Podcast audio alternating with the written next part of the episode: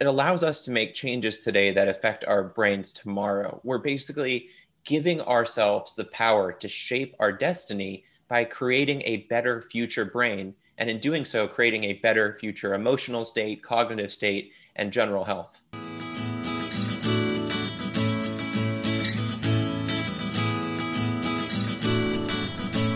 You're listening to Food Integrity Now with your host, Carol Gervais.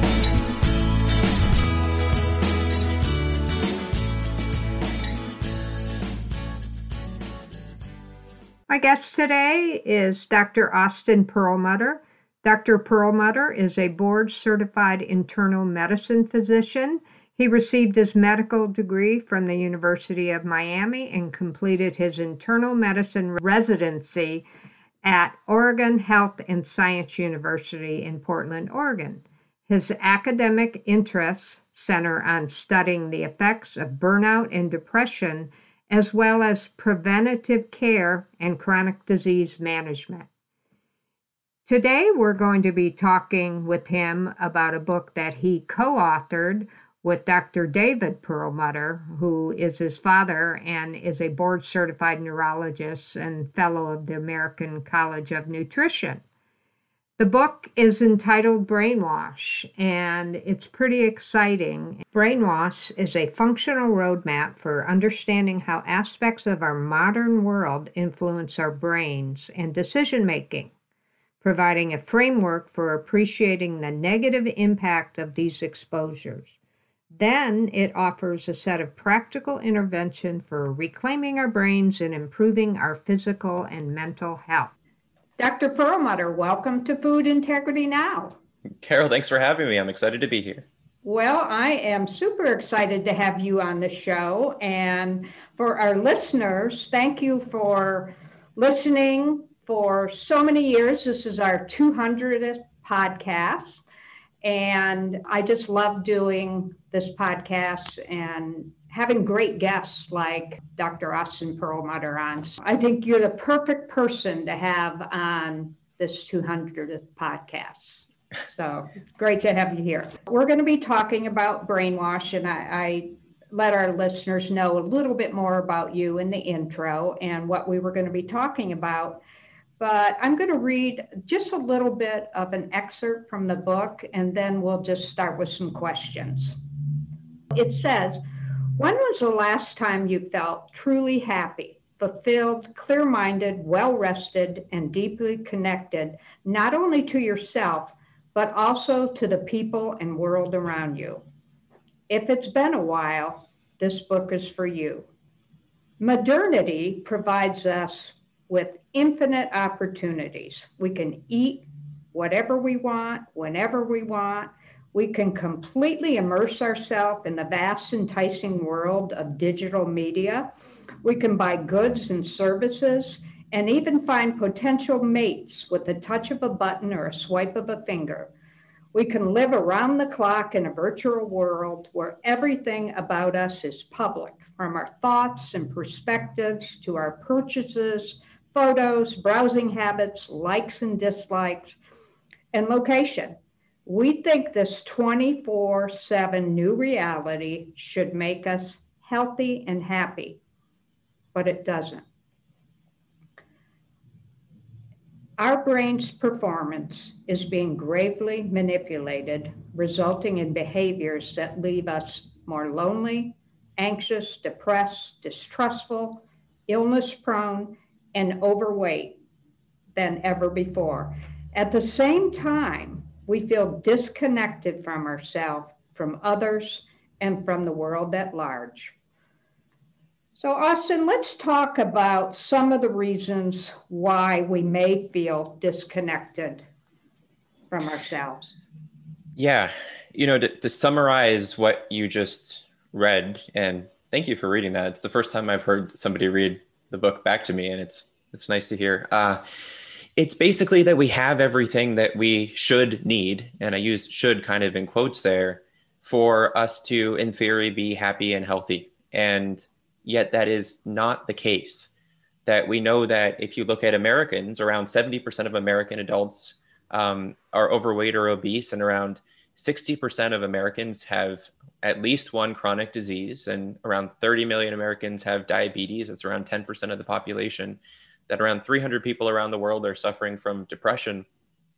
So, what I'm trying to say is, we're not in the best spot we could be given the fact that we kind of know what we need in order to be happier and healthier, that we know that eating good food is good for us. We know that exercise is good for us. We know we probably shouldn't be spending four hours a day watching TV, but we do these things anyway.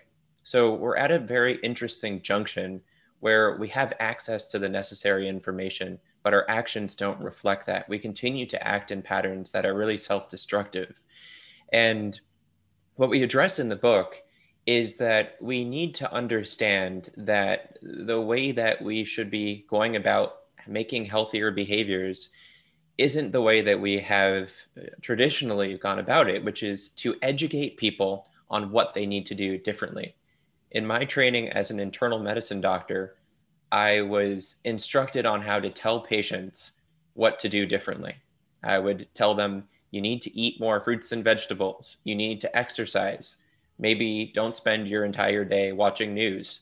And they would say, oh, that makes sense. And yet they wouldn't change their behavior. And so I would write in my chart that the patient was non compliant, which is a nice medical way of saying they didn't listen to what I was doing. And that generalizes. It's not a, a, medical issue. It's just an issue with the way we're set up. We have access to the information, we don't make healthier decisions. So, what brainwash is about is about understanding how our brain wiring works a bit and understanding how manipulation of that wiring, in some cases, uh, based on people's purposeful decision making, in other cases, based on, uh, in many ways, a, a kind of hijacking of ancient pathways in our brain that are just repeatedly activated in the modern world that our thinking our brain function has shifted away from a more thoughtful reflective style a more empathetic style to something that is more impulsive and pursuing the instant gratification mindset. And that over time that leads us to making poor decisions bad choices that then negatively affect our health but that we for the most part, are operating at a really downstream section of decision making. We're saying, I need to make better decisions. So I'm going to force myself to do that uh, because I know the right information. But where we should be spending our time is asking how our brain wiring is affecting our decision making and then changing that brain wiring so that we make better choices. Yeah. Wow. And I think many of us really understand what you're talking about because, you know, I myself, I spend a lot of time on the computer and sometimes I find it really difficult to to balance. My work is on the computer. I do podcasts. I engineer my own show. So I think there's just so many people on the computer these days, you know, because of the situation we're in right now, too. And everybody's using Zoom and all the different things. So let's talk about what happens with the disconnection syndrome. Can you explain a little bit about that? For sure. In the book, my dad and I, we present this idea. It's called disconnection syndrome. It's a thing. And what disconnection syndrome is is basically something that represents our disconnection from various aspects of our life but also reflects a disconnection in our brain. So we talk about the disconnection that we see now between people that people are disconnected from other people we see the disconnection between humans and nature. We see the disconnection in our diet where we're eating this ultra processed food. We're no longer connected to the soil where that food came from, from the farmers, from the nutrients in that food. And instead, we're just eating impulsively because it's presented to us in a sugary, fatty way that triggers those taste receptors that make us continue to eat the unhealthy foods. Um, but then in the brain, what we're talking about is a, a physical, a, a structural, and functional disconnection between a couple of different parts of the brain. And the parts of the brain that we focus on in the book are the prefrontal cortex, which is right in the front of your brain, right behind your forehead, and is thought to be involved with reflective, uh, well considered thinking. And then the amygdala, which is located a little bit deeper in the brain, it is involved with memory, with emotions, with reward. And really a disconnection there or a lack of good communication between those two parts of the brain is thought to underlie a lot of the big issues we have today as far as making more impulsive thinking or making more impulsive decisions, uh, anxiety, and even depression. So, what we're saying here is we see outwardly a manifestation of disconnection. We are disconnected from our health, we're disconnected from each other, we're disconnected from ourselves. And that is a representation of a disconnection that can be seen within the brain. Okay, and you have listed in the book some of the symptoms, and some of those are mindless activity, loneliness, impulsivity, chronic stress, chronic inflammation, poor relationships, narcissism, and instant gratification. So I think if if any of our listeners can relate to having any of these, they more than likely might have this. Yeah, and so thank you for going over those.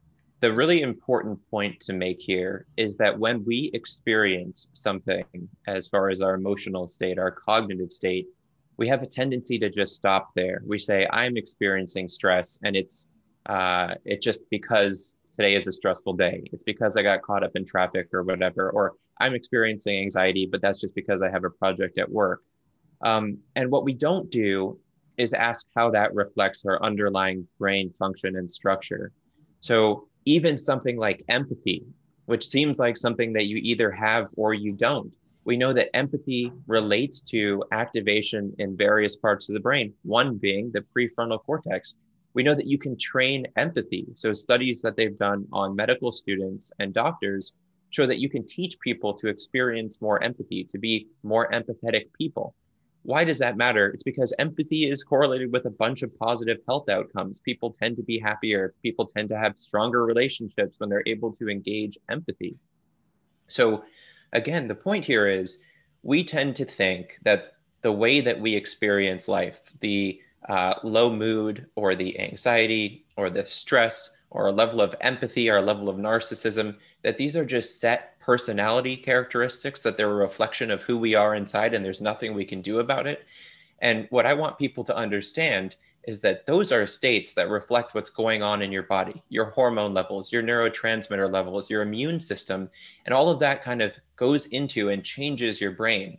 So if we get curious about this and say, yeah, I'm experiencing anxiety right now. What's going on in my body? What's going on in my brain? Then we can start to think about how some of these interventions, like nature exposure or getting enough sleep, are wiring our brains so that tomorrow we don't experience as much of that anxiety. So it's it's a really, I think, different way of looking at something that we've tended to be a bit closed off to. We just kind of say these things are who I am, personality traits, an identity, a reflection of my identity, instead of saying, well, actually, no, maybe there's something going on in my brain. And so it, it allows us to make changes today that affect our brains tomorrow. We're basically giving ourselves the power to shape our destiny by creating a better future brain. And in doing so, creating a better future emotional state, cognitive state, and general health. Well, I think this is going to be exciting for many people because what you just said about thinking this is just our personality, this is just the way I am. You can actually change the way you are. And you mentioned empathy. You talk in the book about two different kinds of empathy. Do you want to explain sure. that a little bit? Yeah, I think it's an important distinction to make. Um, so let's say we're, we're videotaping right now in this podcast and you were to slip and bump your foot I might experience an affective or emotional empathy where I feel your pain.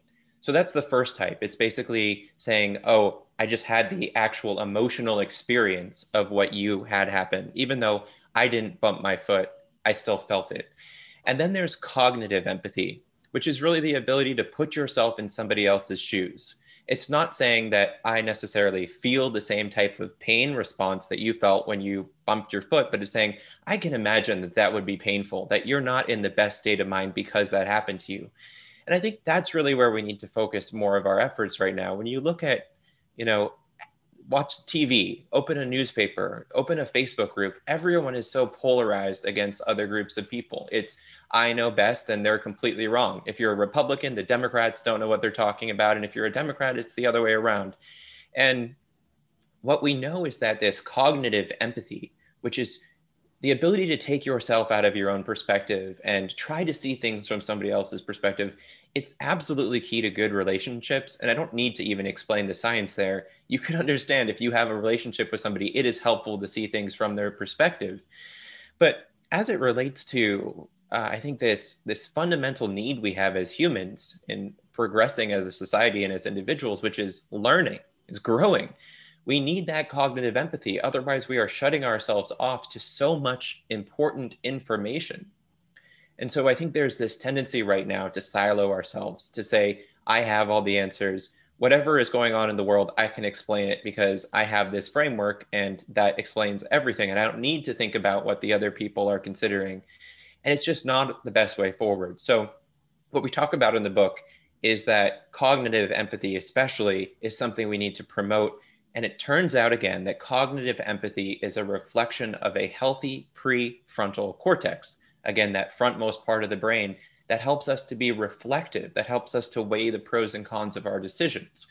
And what's so exciting about this is that we know that there are certain things about our lifestyle that can both damage the prefrontal cortex and strengthen its function.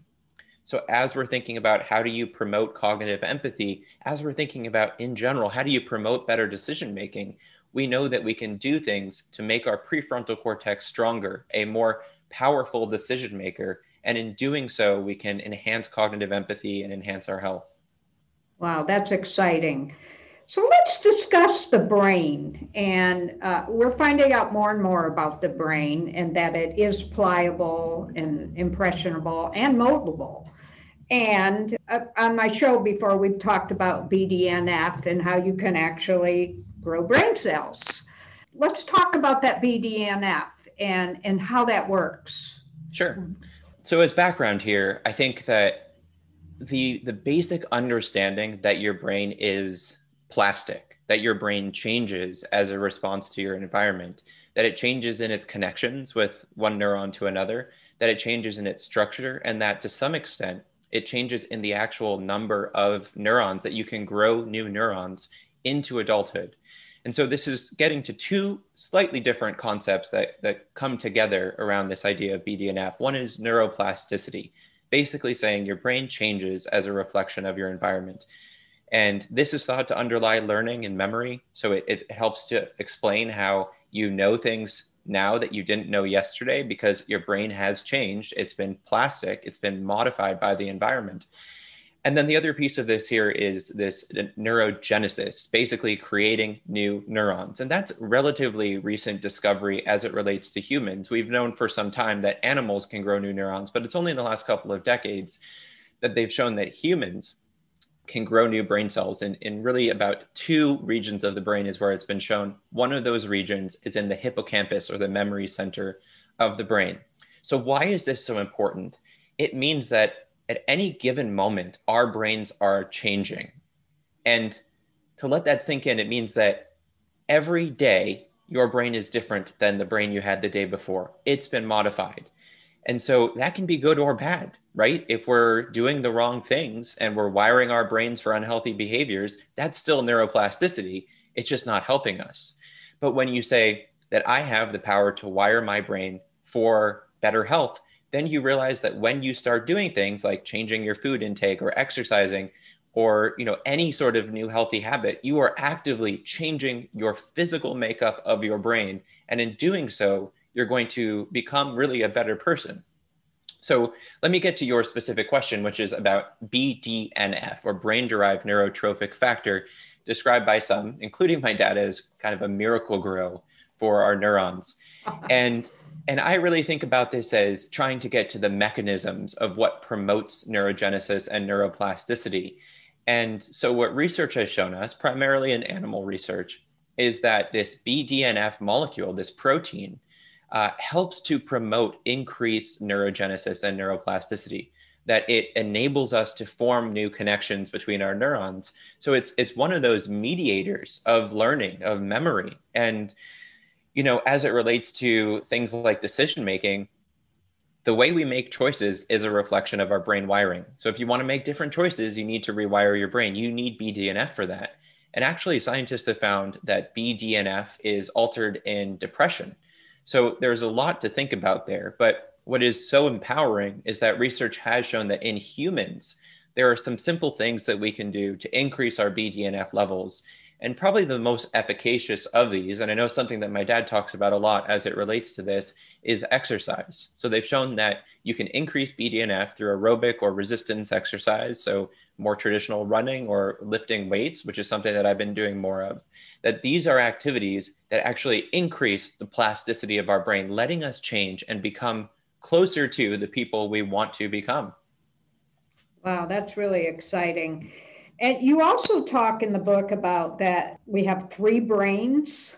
Can you explain what those are and yeah, um, what that's about? So this is, I think, to be clear, this is a conceptualization uh, that has been used by some, including us, in our book, and it, it really talks about the fact that from an evolutionary perspective, um, there seem to be these kind of organizational principles as far as how the brain progressed, where you had the first brain that we talk about, um, more of a kind of reptilian brain. And then upon that was built the mammalian kind of limbic system type brain. And then on top of that is the most recently developed brain, which includes the prefrontal cortex.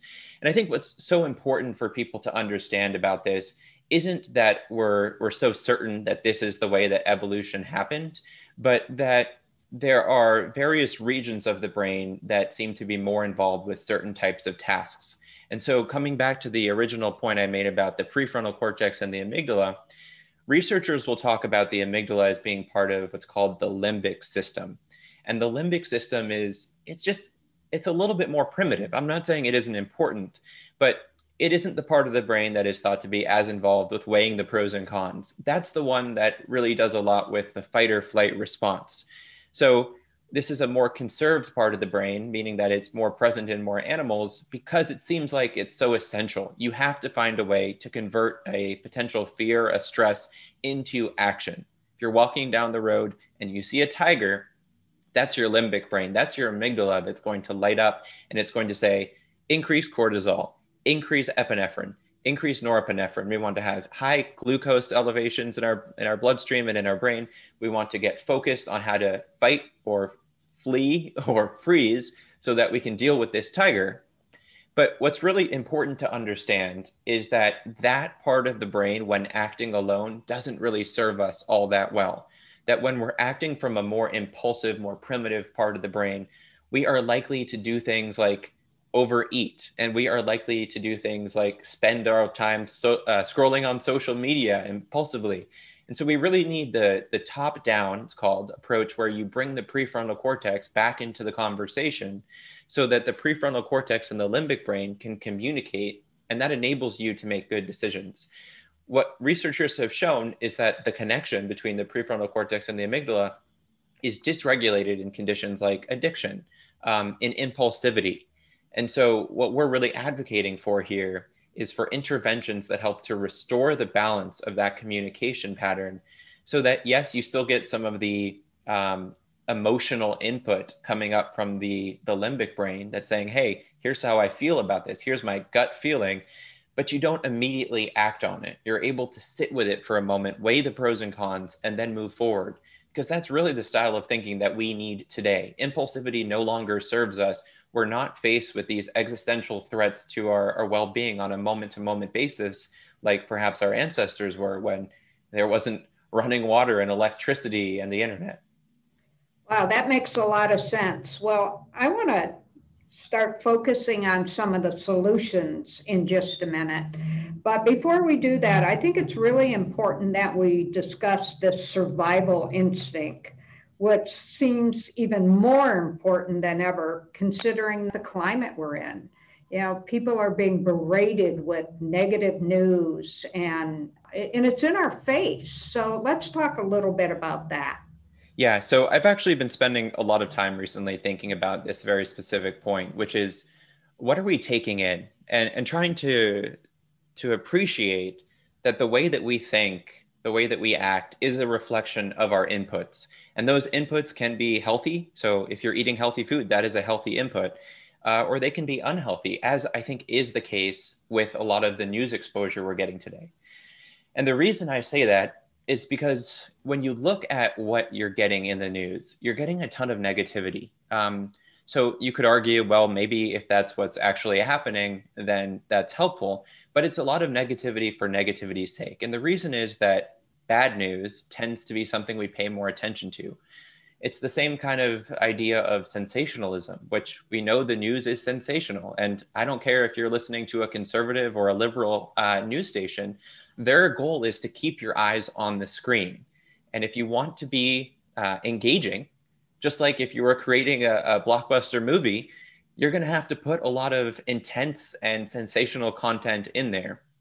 And so, while it's great for keeping people's eyes on the screen, what it's not great for is our mental health because we know that when we're exposed to too much stress, it is actually toxic to the brain. And it's really scary, although fascinating, to see in animal studies that when these brains of these rodents are stressed, you actually see a change in the neurons in the prefrontal cortex and the amygdala. And so think about this when these brains of animals are stressed, when they're ramped up in cortisol, epinephrine, norepinephrine, you see that the neurons in the amygdala expand. They get excited. They love that. This is the stressing part of the brain. So the amygdala actually grows in some ways and gets more complex versus in the prefrontal cortex, those neurons will shrivel up and atrophy. So, what you're seeing here is that stress, which is kind of this psychological thing that we could say, oh, well, sometimes I'm stressed, sometimes I'm not, that it translates into very real changes in our brain function. Again, disrupting the connection between the prefrontal cortex and the amygdala. And you see that in humans, more stress predicts a actually decreased size of the prefrontal cortex. So, to translate this again into something that is a little bit more accessible to all of us, I tell people to take a break from the news. There is this idea that we need to remain informed, but the opportunity cost or the cost of, quote, being informed, whatever that means, may very well be more stress and translated into worse physical and mental health. So we've got to be asking ourselves, what are we doing with this input? Is it serving us? Do I come away from the news with a net benefit? Because for most of us, I believe the answer is no. You know, I would have to agree 100% on that. I've kind of used myself as an example. You know, for a while there, I was, you know, I, I don't watch it on television, but, you know, I can get it on Google News or whatever and I would get up in the morning and I would scroll down and I was just really paying attention to how I felt. So and important. I, and I thought, no, because how you feel is an indication. it's a really strong in, in, indication. And so I suggest for my clients, you know, when you wake up in the morning, you know, do some balanced breathing, step outside, be grateful for the day and it just changes it changes everything as opposed to getting up and going okay what's happening in the world? Because it's not good news. Right. Well carol let's let's touch on that for just a moment because i think you brought up what is absolutely imperative and that is the awareness of how it is making you feel. Yep. I think that most of us are having an uncoupling of that awareness that we do whatever we're doing and then later on we experience the consequences of it whatever without ever, ever making that connection. So we'll watch the news. We'll be stressed and everything but we're not aware that that's what's happening. We're just experiencing the news. And then a couple of hours later we will eat a bunch of junk food and we won't necessarily make the connection that the reason for that is because of the increased stress from the news. Or maybe the next day after spending the day prior on social media reading a whole bunch of horrible things you get in an argument with your spouse. And again you won't make the connection that you are more emotionally reactive because of the news. You may not think to yourself well actually i didn't sleep well last night and because of that i was more reactive and the reason i didn't sleep well is because i watched the tv at 10 p.m right before bed and it revved up the amygdala and made me stressed so being aware in the moment of what these things are doing to us, the way that we feel, is absolutely imperative in being able to uh, for us to adjust what we do for better health. This is the time issue that I talked about earlier on, which is that people don't make the really connection between the recommendations that they're getting and what the people are actually going to do that we need to start understanding moment to moment you know when you tell somebody something how is that making them feel? Um, and so that they can translate that into action later on.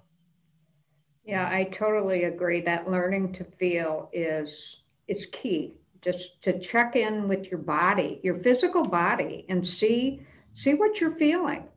And uh, it's really a good indication of what's going on and i think when when we do that when we do check in with how we're feeling then we can make wiser choices so right. um, i just i thank you for um, yeah. talking about that because i think it's so important so, in part two of the book which is entitled breaking the spell you offer some solutions let's talk about some of those for sure. And I've already touched on a couple of these already yeah. in the podcast.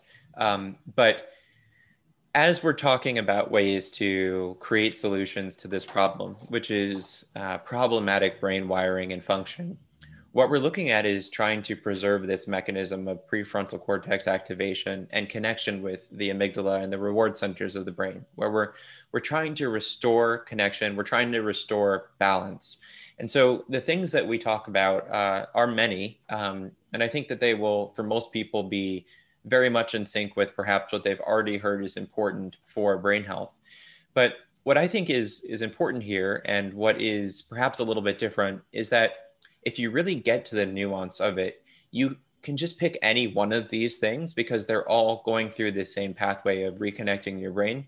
But if you have a specific challenge, uh, let me provide people with an example but there's a way to leverage this information to to really solidify this that doesn't require you to change every aspect of your life at once mm-hmm. so the types of recommendations overall that we're talking about are eating a less inflammatory diet getting some exercise getting some nature exposure meditating um, again these are not things that are completely novel to people listening to your podcast but let's go back to this sleep and emotional reactivity piece. So let's say that your challenge as it relates to your interactions is that you tend to have a short fuse, that you tend to get more angry, that you tend to um, have trouble in keeping your emotions in check when you're talking to other people, interacting with other people. And obviously, that is a big issue in relationships, um, in your work and business. So, research shows that when you get good sleep, that it helps to reconnect the prefrontal cortex and the amygdala. Conversely, when you don't get good sleep, research shows that the amygdala is more active in response to threatening stimuli. So, how do you use that? If you are a person who has issues with emotional reactivity, we know that sleep is a great way for you to help reset your brain. And specifically, I'm talking about REM sleep. So there are really two types of sleep. There's non-REM sleep, deep sleep, slow wave sleep, and then there's REM sleep. Now, why that's important is because you get more REM sleep in the second half of the night. So REM sleep is the one that helps to depotentiate, that's big word, but it helps to calm down the emotional response. So if you're trying to calm down the emotional response, I'm recommending not only that you give yourself seven to eight hours of sleep a night, but that if you're going to cut it short, you cut it short on the front end, not the back end, because the back end is where you're going to get more of that REM sleep. So really, all of these interventions are getting to that same mechanism.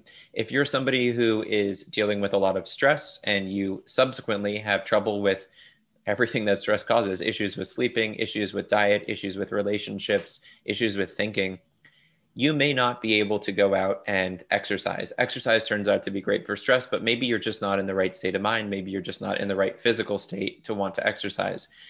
Well, it turns out that nature exposure is also a nice way to lower stress. And nature exposure may also lead to, by way of lowering stress, improved connection between the prefrontal cortex and the amygdala.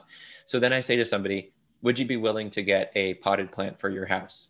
Because we know that just exposure to a little bit of nature in your home, a potted plant, or even really watching a video of nature can be sufficient to start lowering that stress and lowering inflammatory markers, improving people's cognitive function and maybe by reconnecting those parts of the brain.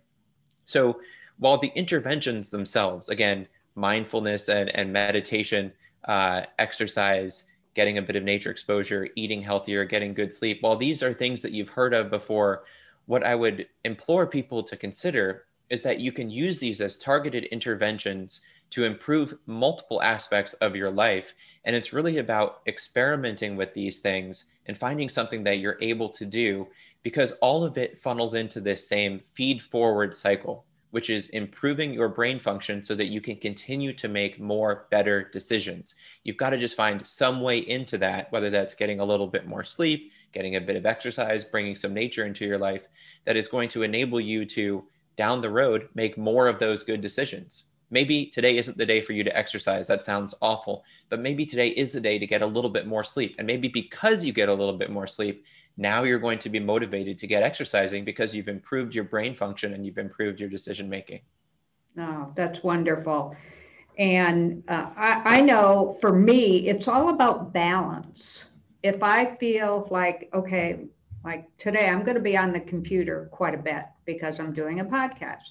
So then I want to be able to, or I, I choose to go home, be outside, do some deep breathing, enjoy nature a little bit, and take some breaks from just being on the computer. And uh, these, so the steps that you discuss in, in the book, as well as what you've just mentioned, they're things that really anybody can do. And I like what you said, you know, maybe maybe you can't do any major exercise right now. But there are so many different ways that you offer that can assist you. So, so thank you for that. And, you know, since we're food integrity now, you know, we talk about food a lot on this show. Let's talk just a little bit about diet and the importance of that. Yeah. Uh, so diet is obviously it's critical, and I just posted about this on social media, and I think I'll just kind of go over some of that because for one reason or another, most of the things that are super important for our health have become uh, kind of surrogate versions of it, and food is no exception. So instead of thinking about food as information for our body, as the building blocks for our body, as signals that change our genetic expression, um, as a way of modifying who we are from a, a molecular all the way up to a macro level, we think about it as something that is uh, kind of an afterthought or it's something we do in the right context. So if you're at the movie theater, you'll eat some popcorn, not because the you're thinking about what is that popcorn doing for my body, just because you're there. It's an association. And it's the same with all of these holidays. It's all just eating junk food because of the association. Um, so the, the point that I would want people to understand is food is absolutely essential in a very literal way it's the building blocks that make you who you are your mind, your brain, uh, your physical makeup, your muscles. And so to think about that and think about what is the information coming into my body is so essential. As it relates to our conversation in the book, what we describe is the fact that the food industry, the food market, the food messaging has become really confusing. And everyone's coming out with a new diet, this, that, or the other more of this macro, less of this macro, these micronutrients, take eight of this supplement, and everything will be uh, fixed.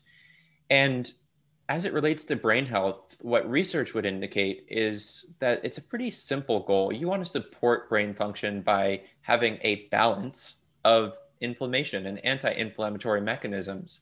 Um, and you know, certainly it's more complicated than that, but I think for most people, that is the umbrella infrastructure that I would use to, to really build a diet. And so, as it relates to that, you can kind of go through and think about first of all, what shouldn't I eat? And then what should I be eating more of? And the blanket statement I make to people is if people have messed with it, that's probably not a food that you want to eat as much of. Uh, so, the more people have adulterated a food, the less it is probably healthy for your body and for your brain. So, you can think about this for every macronutrient, right? So, processed fats are not going to be good for you. Ultra processed carbohydrates are probably the worst of these, definitely not good for you. And really the same thing with protein. If you're getting protein from an animal that's been living in a feedlot for the last couple of years, been pumped full of chemicals, not so much. I don't think that those are good proteins for your body. So, what we're talking about then is to choose the macro, micro phytonutrients that are helpful in lowering inflammation. To be clear, we all need inflammation in our bodies. It's actually quite helpful at low levels. It is said to be important for neuroplasticity. You need a little bit of inflammation to trigger that neuroplasticity. For most people, it's way too high. You have far too elevated levels of things like interleukins and tumor necrosis factor, these things that are damaging to our brain function. So, we want to restore that balance. And how do you do that?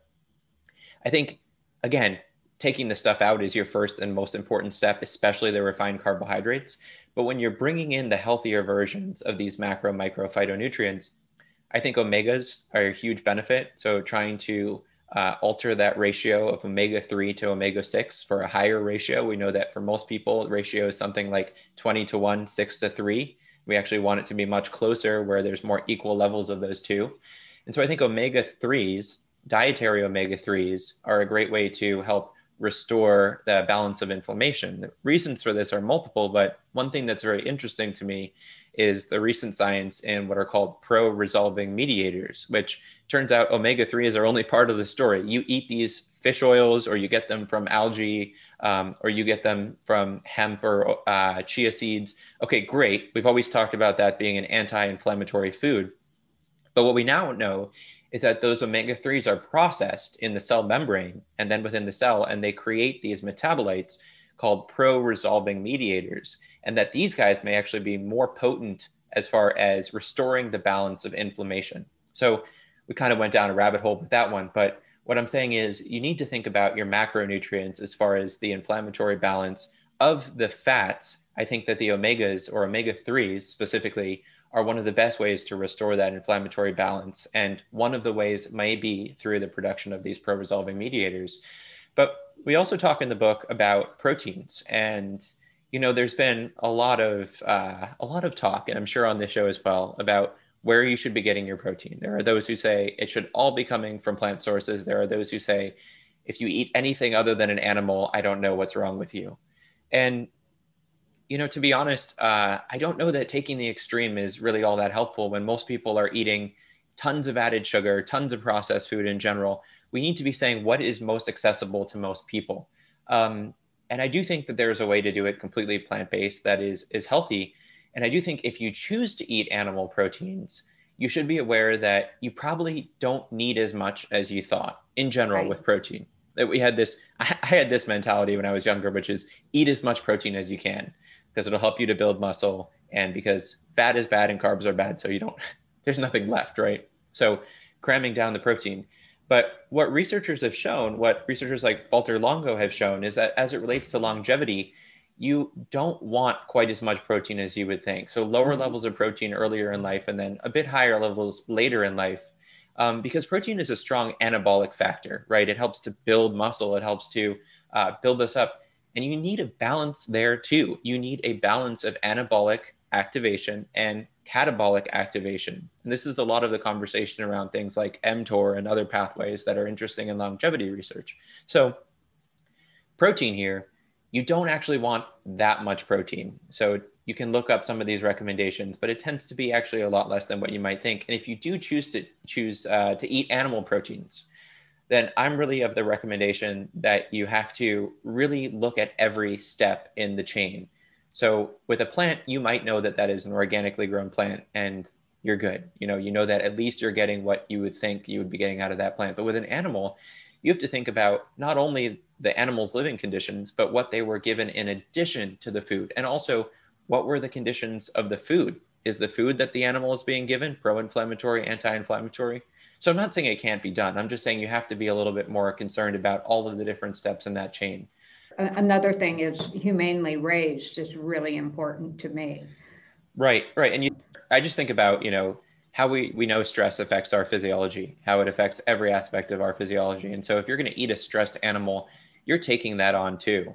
Um, I think that that concept that you're basically taking on the the signature of whatever you're eating is so important. And it's the same thing with plants. Um, I've been in conversations with uh, Dr. Jeffrey Bland, who's who's really pushing right. the uh, conversation around immunity. And you know, one of the things that he keeps saying is when you eat a plant, you're actually eating that plant's immune system. So you're getting the information from that plant. And I think it's the same thing with eating an animal. You are actually getting the molecular signature of that animal. And, you know, so that's a good and a bad thing. If that animal, if that plant was in a good place, then you might be getting a benefit. But for a lot of these animals and for plants these days, they're not raised in the type of circumstances that are conducive to a, a beneficial signature. Right. Yeah, it's fascinating. Uh, people, you know, I'm a nutritionist and people ask me all the time because there's so many different diets and people are so confused. Yeah. What's the best way to eat? Well, I can't I can't answer that question until I know the person and because it's not a one size fits all. Some general things like eliminate processed food and things like that, but I can understand why a lot of people are confused. Yeah, and what concerns me um, I, I believe in personalized medicine. I really think that's the way we're going, yeah. and we're going to be able to tailor nutrition interventions to the individual. But what you have right now are these very strong voices who are saying it is absolutely this or that, right? Yes. It's absolutely all plants, it's absolutely all animals, it's absolutely you have to take a ton of this supplement or you're you're in bad shape. And if you are the average person who again is eating a terrible diet by anyone's standards, I think what we should be doing is saying, okay, step one is to cut out refined carbohydrates, let's say. Yes. Take take the added sugar out of your diet. Everyone agrees we're eating too much sugar, except for maybe the sugar industry. So stop eating so much sugar. That will be a significant, you know, maybe 60, 70, 80% of the benefit for most people. And then you can start talking about the additional steps. But if you are a health influencer these days, especially if you're in nutrition, you can't say that. You have to take a strong stand and say, you know, you can only eat celery for the next three years. That's the only thing that's good for every single person. And it's just, we lose the real signal with all of this noise, which is eating less processed food is going to be good for just about everyone. It doesn't mean there aren't some people who will do poorly with a ton of fiber, right? But for most people, eating more fiber is probably a good thing. And when we lose that nuance, I think so many people are just walking around saying, well, it's too confusing, so I'm just going to continue doing what I've been doing. Yeah. And I run into people sometimes that say, it doesn't matter what I eat, I always feel the same. I can eat anything. And I think, I don't think that's necessarily true. And I think what has happened, which is what we were talking about a few minutes ago, is that we've lost our ability to feel Mm. And so they may not know because because their body is so toxic. I'm talking about somebody who eats a lot of processed food and all of that. They really they don't they don't really understand yet how they feel because they've lost that connection. Yeah, I, I love that. And um, what I mentioned earlier, I think is super relevant now, which is the time connection here. And it's you may not feel terrible right after eating that terrible meal, but maybe later on you'll feel terrible and you won't relate it to your diet. You'll just say, I feel depressed. I feel anxious. Yes. I feel more stressed than I did before. And then you're feeling crappy. So you'll turn on the TV and watch the news so that you can distract yourself, or you'll go on social media and distract yourself, or which is often the case, you'll go and eat something crappy to distract yourself from the crappiness you felt because you ate that junk food. And so yeah unless you have the awareness that you spoke to so wonderfully before, you're going to wind up in this negative, vicious cycle of continuing to make these decisions that are just reinforcing your physiology for more poor choices. And to be fair, I mean, we're setting up a society that doesn't question anymore what's going on at a deeper level. It's saying the second you feel bad, uh, emotionally, physically, here is a fix and for the most part, those fixes are making the problem worse. It's especially the case with our food. We are fixing our food generated problems with food that creates more of the problems because we can't make that connection and because they're just so readily available.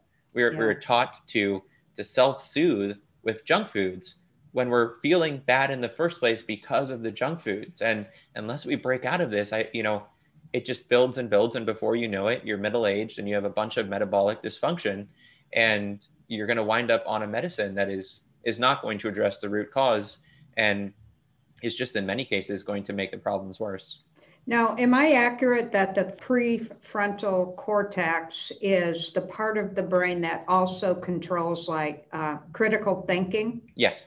Okay, so is has there ever been a time as important as the climate we're in right now that we need critical thinking? I mean, it is so important. So everything you're saying of all these tools to to assist you to help you have a more powerful brain to use that critical thinking that empathy we need it so much right now 100% and i've said this before but i think it bears repeating if you think about the existential threats to humanity right now what are the things that could wipe us off the map they are all empathy deficits um, so nuclear war, you don't bomb another country if you feel something for them. That just isn't what you do. Uh, or let's say climate change. If you care about other people in other countries, if you care about the planet, it's really hard to ignore the science of climate change.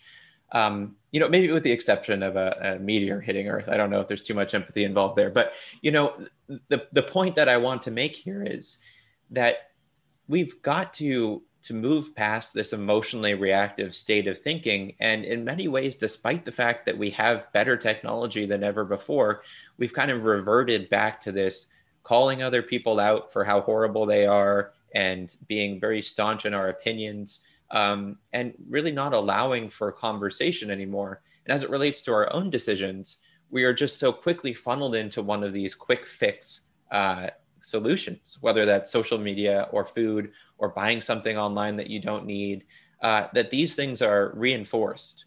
And what we know about humans, as much as we like to think of ourselves as some unique creature, is that the way that we make choices, a lot of it is unconscious, a lot of it is habitual, a lot of it is based on associations. And so the more that we program our brains to pick the quick fix, uh, the more that we will continue to do that. And that is just going to compound over time. So that, again, you go through a couple of decades of making the quick fix decision as it relates to food, relationships, that you're going to wind up with a brain that is is very fixed um, in that type of thinking.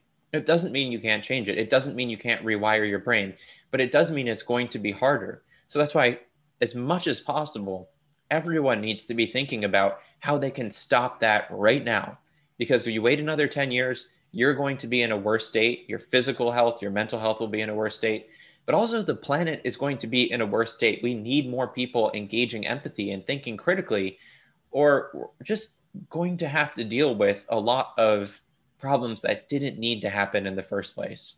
Yeah, that was very well said. So thank you, Dr. Perlmutter, for being a guest and, and for co-authoring this amazing book. Again, the book is called Brainwash, Detox Your Mind for Clearer Thinking, Deeper Relationships, and Lasting Happiness. And you can buy this anywhere, Amazon, anywhere. And I'll put a link to it on the show page, but I think this is an absolute must read. And the time is now, not 10 years from now. Well, I agree. Thank you so much for having me, Carol. This has been a wonderful conversation. Yes, I've enjoyed it thoroughly, and we will be back next week with another great show.